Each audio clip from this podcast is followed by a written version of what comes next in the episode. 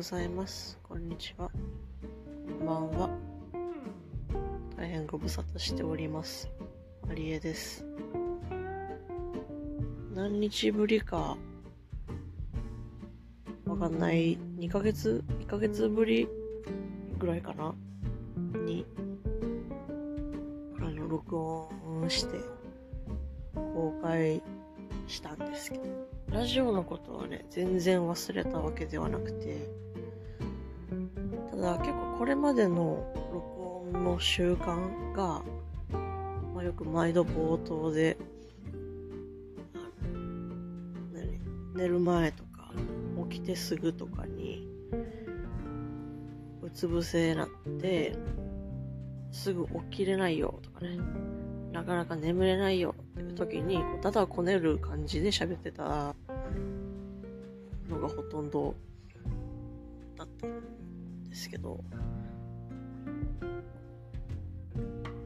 ちょっと生活リズムがね、いいいい意味で、いい意味でというか、よいい意味でしかないけど、整いまくりまして、なんか、自然に自然、何回言うのね、自然に起きれるし、目が覚めるし、夜は夜で、あなんか、眠いなーみたいな。これが、普通の人かみたいな。健康的な睡眠に対して特にこう悩みがないっていうかさ、なんていうのこう、お薬とかで調節していきましょうねっていうのがない人の睡眠ってこれなんかっていうスペシャルプライスレスライフ。わからん、適当な英語、横文字を言ってますけど、を遅れていたおかげで、なかなかそのうとうとでね、やぼったい話をするっていう習慣が、あの、ちょっとなくなってしまったんですよね。うん。やっぱどうしても普段、そうやって生活が整ってしまう。いい、いいことなんやけど、整ってしまうと、その、じゃあ、働こうとかね、家のことしようとかね、自分の趣味の時間に当てようとかね、これ作ろうとかね、になってきて、ちょっと聞いてよみたいな。この話したいことあるんだけど、まあなかなかわざわざこんな時間を使って、人に聞かせることでもないみたいな話を、なんかわざわざするっていうのも、本当なんか時間の使い方が非常に有意義になりすぎて、更新がね、滞ったっていうのがありますね。言い訳から始まりましたけど。元といえば、まあ、1月ぐらいから、今年の2023年の1月ぐらいから更新を、更新っていうかラジオを始めて、最初は周りの友達が結構やってて、あの自分の実名でね、通のその名前でね、やってて、あ、なんかいいなって思ったんですよね。その、配信とか、そういうラジオ的なものとかは、まあ、自分がその占いとかをやってる時とかも含めて、あ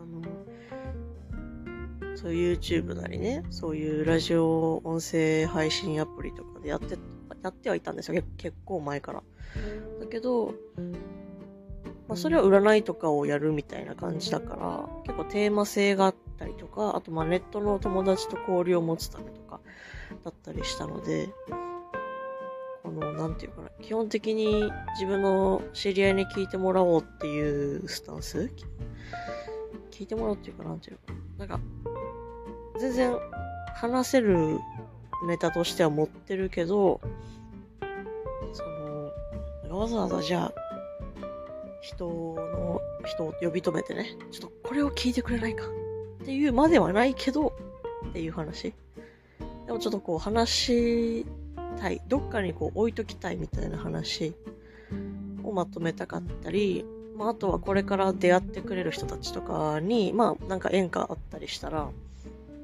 うん、聞いてもらって、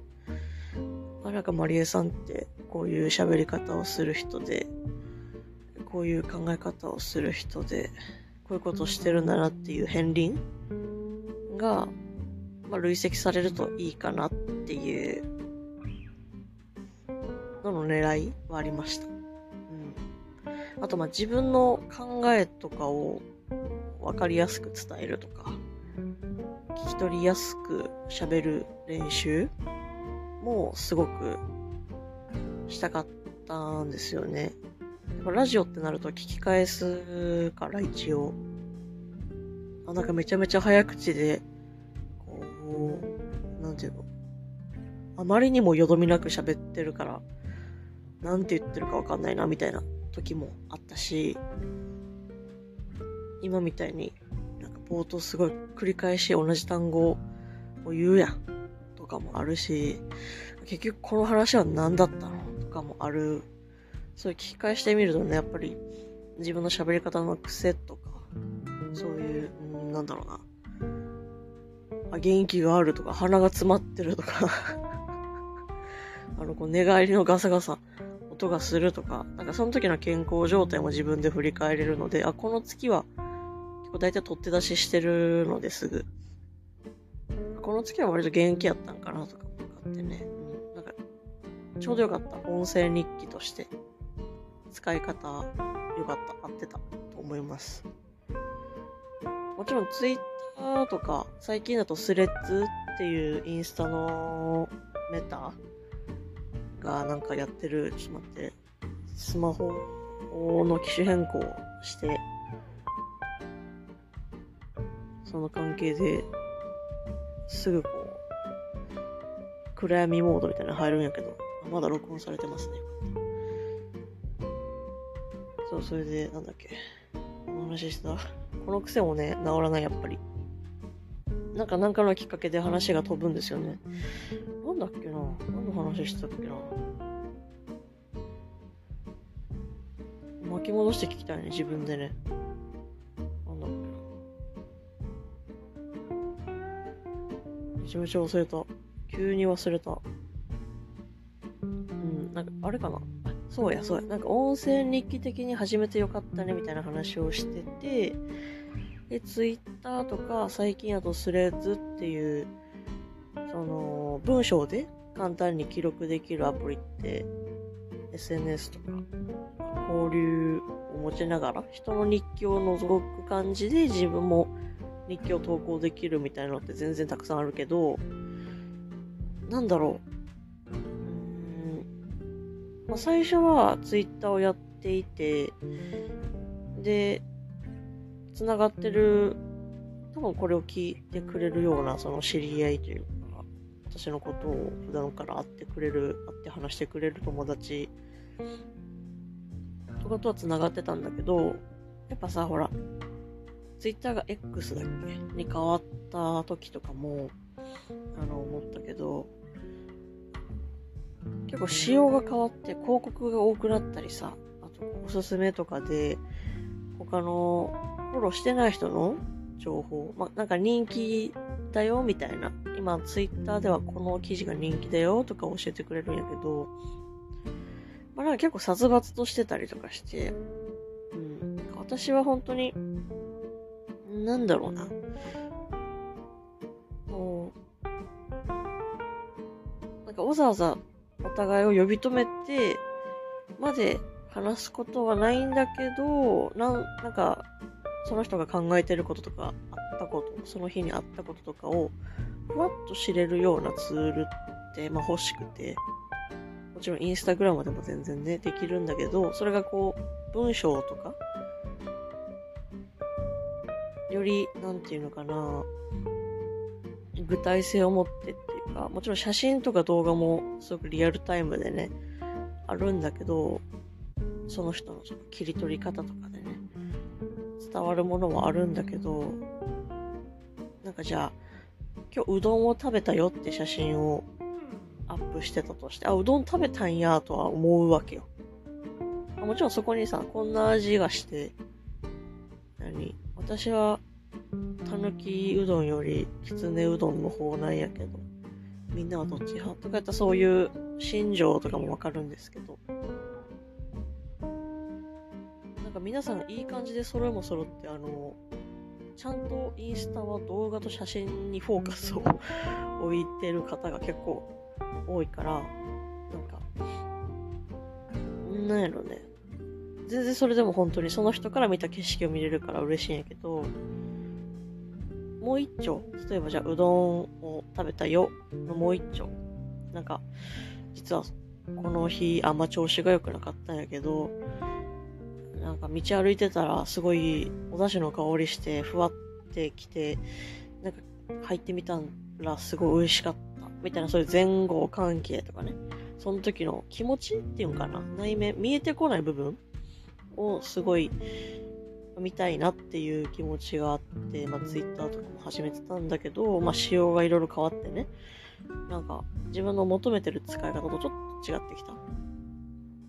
うん。で、まあ、ツイッターのアカウントを、ちょっとまあ、消しちゃって、消して。そうそうそう。で、あの、まあ、しばらくアカウント、インスタグラムとかでふわふわしてたんですけど、なんかその Meta さんが、スレッド作るよ、つって。ツイッターっぽいやつやるよ、つって。お、本当？あ、いいよ、いいよ、みたいな。じゃあ友達のね、そういうやつの文章版？まあ、ノートもいいんやけど、ノートは結構やっぱ長文、ブログって感じがするみたいで、やっぱりこう、ぽつらぽつら投稿するっていう感じの人が少なかったんですよね。知り合い。なんで、知り合い、友達じゃなくて知り合いっていう言い方をするのは、まあ自分のちょっと臆病なところでもあるんですけど、その、まあ、こっちが友達って思ってても 向こうはどう思ってるかわからないから、あの、な、仲の良さというかさ、深度っていうの？深さね。わかんないから、ちょっと、ちょっとビビって知り合いっていう言い方をしてるんだけど、その、知り合いはどう思ってるかわからないから、あれ何の話してたっけ？その、あ、そう呼ぶんですけど、この前何の話してた？そう、スレッズか。スレッズやった知り合いのそういう気持ちとか、その日、こんなことあったよみたいなのの断片がね、より知れるかなって思ったんやけど、スレッズもおすすめやないかいみたいな。おすすめばっか、なんならおすすめばっかやないかいっていう風になっちゃって、さ、うん、表示の仕方がね。なんやろうね。あれ。漠然と疑問。全然いいんですよ。その、うーん、いいんですよ。その、ただ世界の深め方とか、世界の知り方って、それでいいのかっまあ、世界イコール情報としたときに、その採取の仕方として、これなのかって思うよね。うん。なんか、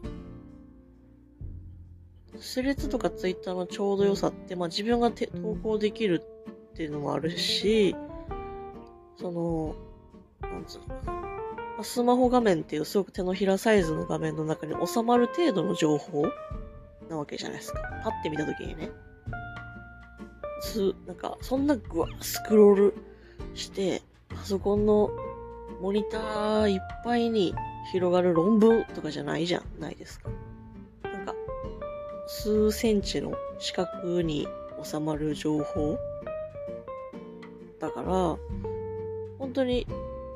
うどん食べたみたいなので全然いいんですよ。私が知りたいものっていうのは。うん。だからその、ツイッターとかスレッズに、まあ、いろんなね、使い方はもちろん皆さんあると思うんやけど、使い方はあると思うんやけど、そこにその世界を深めるとか情報を採取したいっていう、まあ、意図は自分には、全くなかったから、なんだろう。すごいね、あの、スレッズとかツイッターをディスりたい人みたいになってるけど、詰まるところ何が言いたいかっていうと、その、結局、自分の気持ちとか、考えっていうのを、まあ、書きにくい環境だったし、なかなか映してくれない環境にもなってたんで、まあ、ラジオっていうのはね、その点で、その点ラジオっていうのは別に、なんていうの、めっちゃちゃんと真剣に聞こうと思えば聞いてもいいし、なんか流しといて、あ気になるフレーズ、これなんやろうとか、気になる話題とかを、まあ、程よくかいつまんで聞けて、うん、本当に程よかっ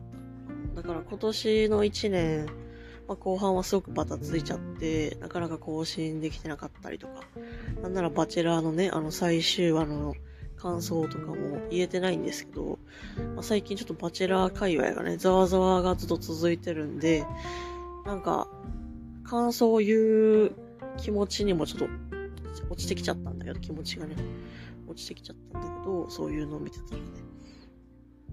まあでも、それを含めたとしても、まあじゃあ、そういうバチェラーの感想をね、じゃあ、ツイッターに書いたのか、書くのか、何、インスタグラムとかに書くのか、スレズに書くのかっていうよりかは、やっぱラジオで喋った方が自分にとってはちょうどよかったし、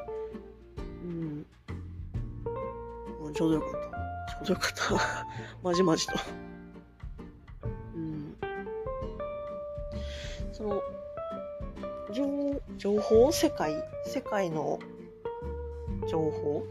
の受け取り方って本当に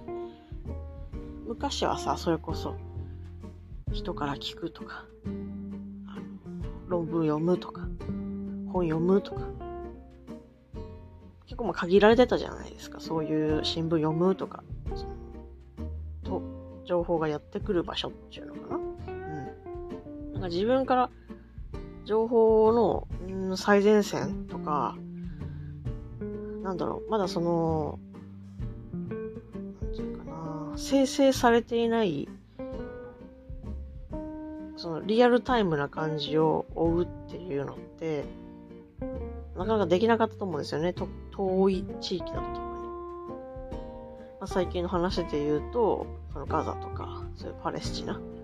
とかの関係もそうだし、海外のことは特にそうよね。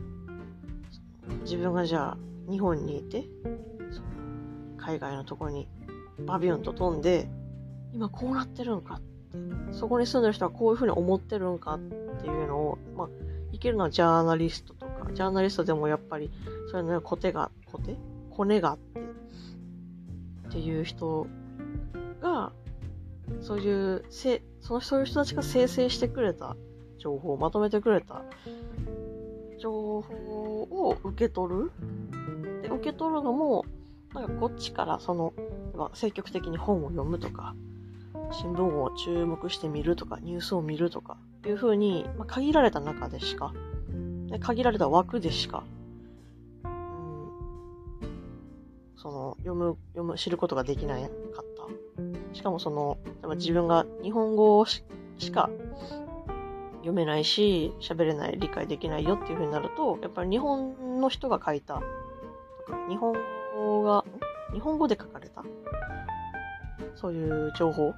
だけになってしまう。けどほら、今となっちゃあさ、なんかもう、翻訳もできるわけやん。ピッつって。なんかはちゃめちゃな時もあるけど、ピッつったら、大まかな概要とかはすぐパーって何でも翻訳になるし、で、さて、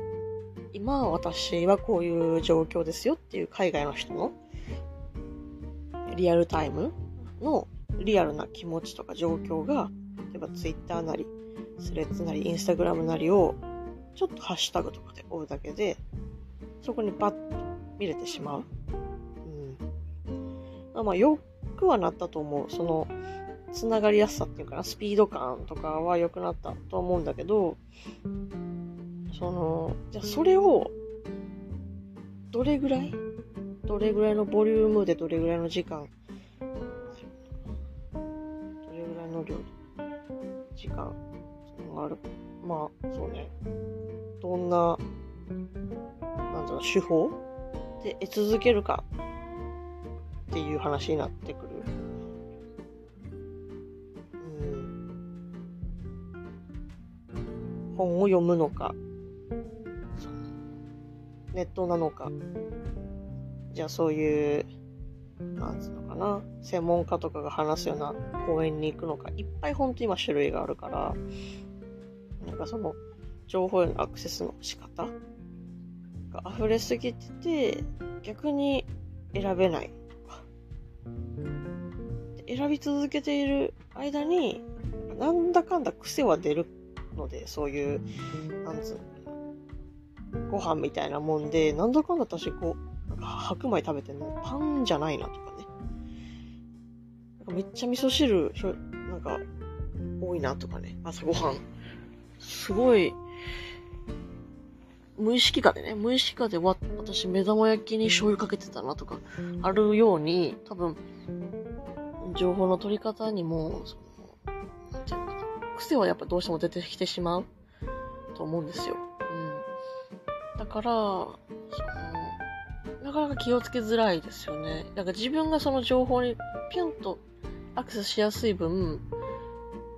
全体としての、その、じゃあその、いうのかな。自分の場合だとね、自分の場合だと、まあ、昔は図書館とかにめちゃめちゃ行ってて、あのー、ちびっこ時代、小学校にあるやつとか、なんか自治体のやつ、住んでるところの図書館とかあるじゃん。めちゃめちゃ行ってて、で、その、なんていうのまあ、インターネットでいうとこの関連記事がバーって横に並んでるみたいな感じで、まあ、自分がじゃあ、その、中東問題の、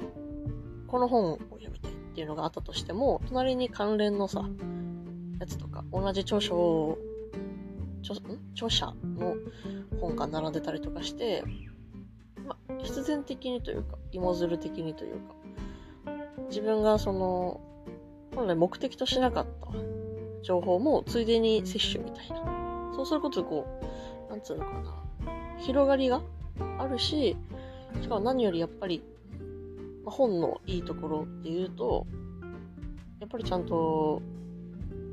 作品って、作品？作品じゃないの、引用？作品って目次？作品って、あの、注釈ついた単語のあれ？だっけ？引用とかがちゃんと、こっからけっぱってきたよみたいな文献の引用とかもちゃんとついてるから、じゃあその本を読もうとか、その文献書いた人どんな人っていう形でこう、ドゥルドゥルいけるわけね。うん。だから、ちょうどよかった。それな、それぐらいのボリュームかなったら自分は処理ができたんだけど、その、ネット的な、ツイッター的な、こう、一個記事読んだら、もう、リプ、引用、広告、ブヤーみたいな、溢れてくる、湯水、情報、みたいな。でもそれが、なんかもう当たり前な感じじゃないですか、結構ね。割とどんなツールというか、ね、テレビとかつけてても、どんどんどんどん移り変わっていくし。何の話したかったかなラジオの話よね。そう。で、ラジオがちょうど良かった。ラジオは、どうなんかな情報を取る手段として、まあ、ラジオもいいけど、まあ、自分、どうなのかな。自分が発信する、発信っていうか、発信してるつもりはそんなにないけど、発信するのはちょうどよかったけど、までラジオで得ては、得ようとはしてないかな。そっち系のは得ようとしてないかも。うん。なんか、まあ自分が言いたかったのはそのネットのそういういろんなツール、情報を得られるツールってたくさん手段とかバーっていっぱい増えてきてるし、そういう、なんていうのかな、専門的だったり、リアルタイムの人たちのところにもパンって繋がれる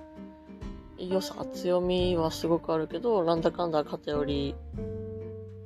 は出てきてしまう。その、アルゴリズムとかよく言うじゃん。そういうので、なんだかんだ選別はされていて、で、そうね、その、広いようで、意外と狭かったり、結局なんだかんだ自分がそこに避ける時間とかも限られてくるっていう風になると、なんかこう、無策にボボボボボってなるよりかは、なんか自分に合ったつながり方、つながるボリューム欲しいよねっていう話をしてたしたかったんかな？自分しかわからんね。何の話をしたかったかっていう。何の話をしたかったんかな？わからんけど。うん。そう。で、まあ、そうね。自分、うん、そうね。そう、そう、ね。何に対する納得まあそうやってインスタグラムとか、まあツイッターはそれでやめてしまって、疲れてしまってね、自分に向いたその情報の取り方ではないなって思ってやめてしまって、で、施術を始めたけど、それも今ちょっと、うーんってなってって、日記的にはやってるんだけど、他の人も投稿がたまにあるからね、それを見たくてもやってるんだけど、あとは、何かな。そうね、ラジオとインスタをやっていてっていう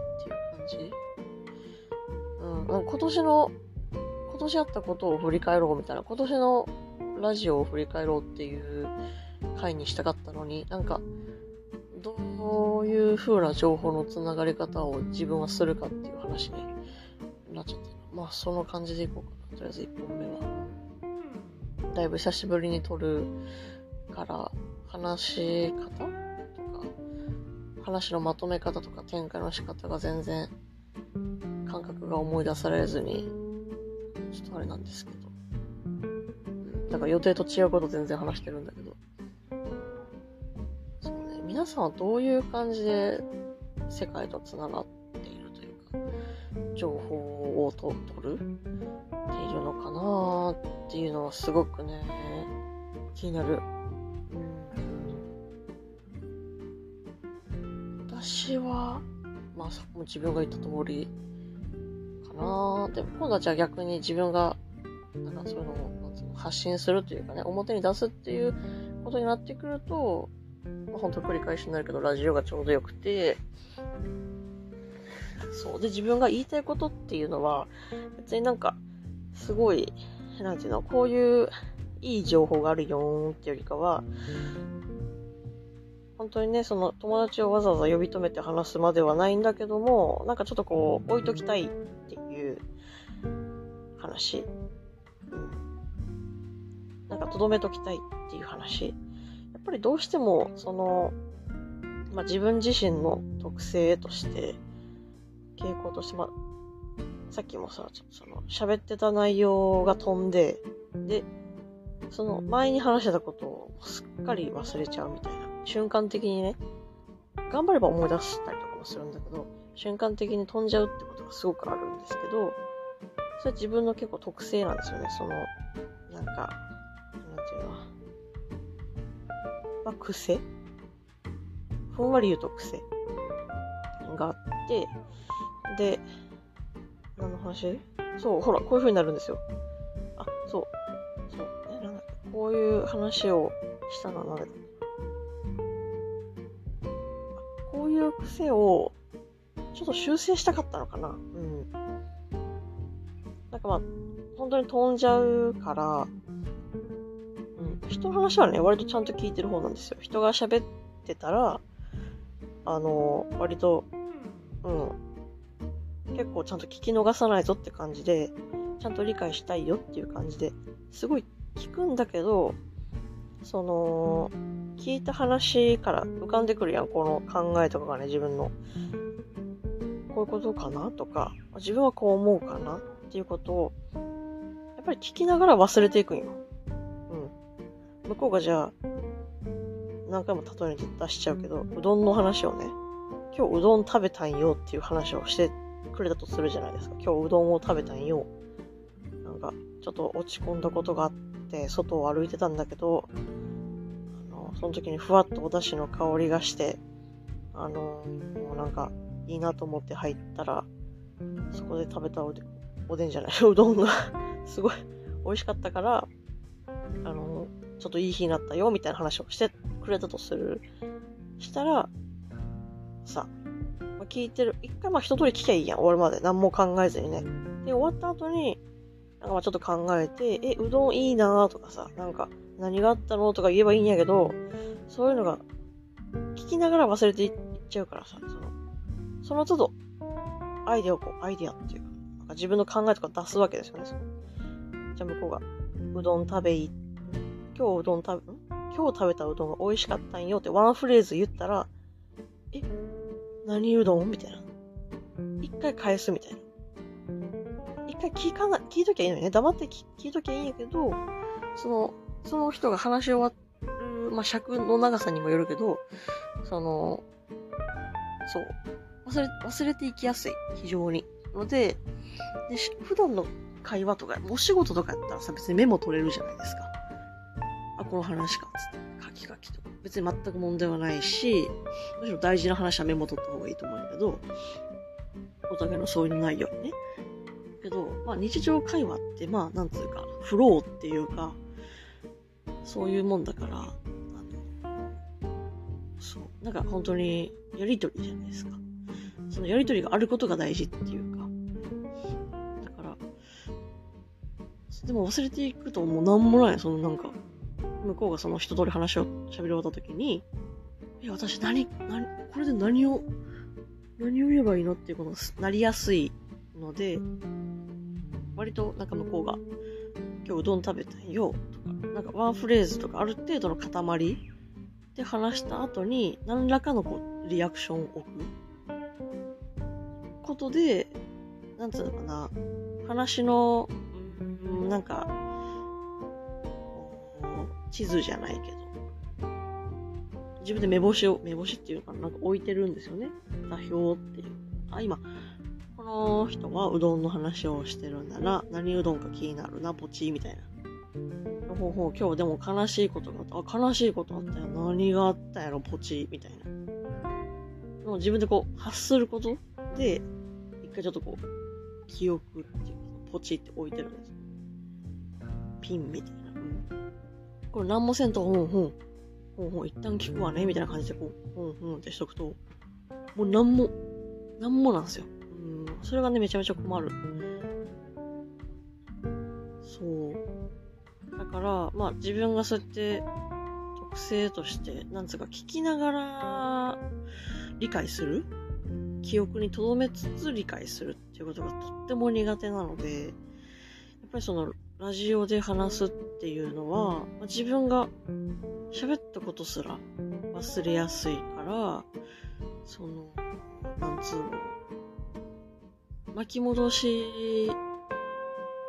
聞き、聞けるしさ、録音しときゃね。で、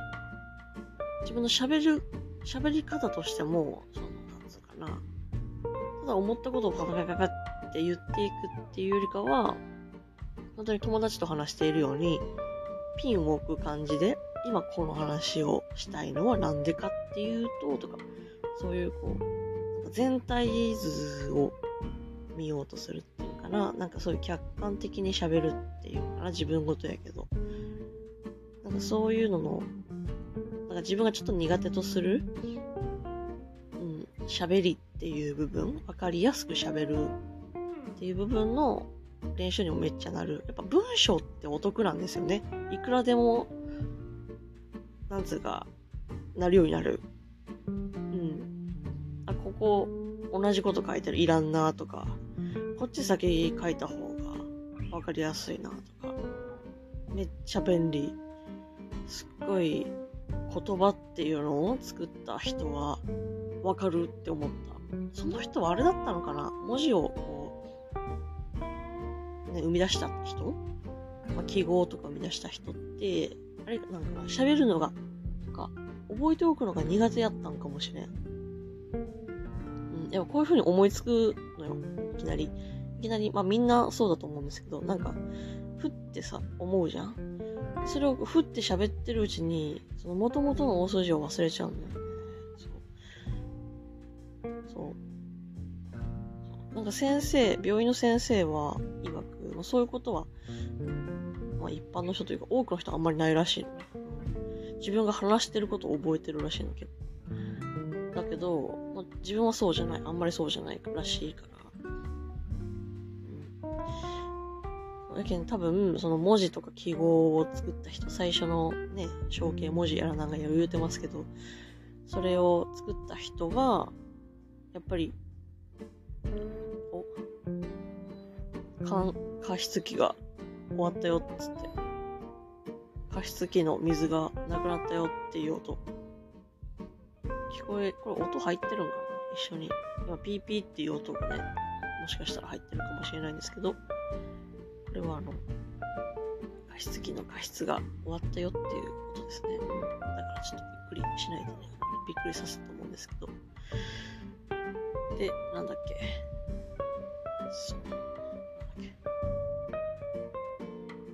そう、こういう感じなんだよ。あ、そうだ。そう。世界でそうやって文字とか記号を作った人は意外と覚えるのとか、あの、喋るのが苦手な人だったんじゃないか説を私は推してる。実際は知らんけど、うん、どうか知らん。なんか、すごいめっちゃ便宜上とかで、すごいさ、あの、言った言わない問題とかを気にするタイプの人とかね。すごいちゃんとした、きちっとしたいタイプの人とかね。が、あの、でもさ、お互いの解釈変わってくるけん、お互いがどっからどう見ても同じ解釈になる、その記号を作ろうや、とかね。これはおうちってマークにしようや、とかね。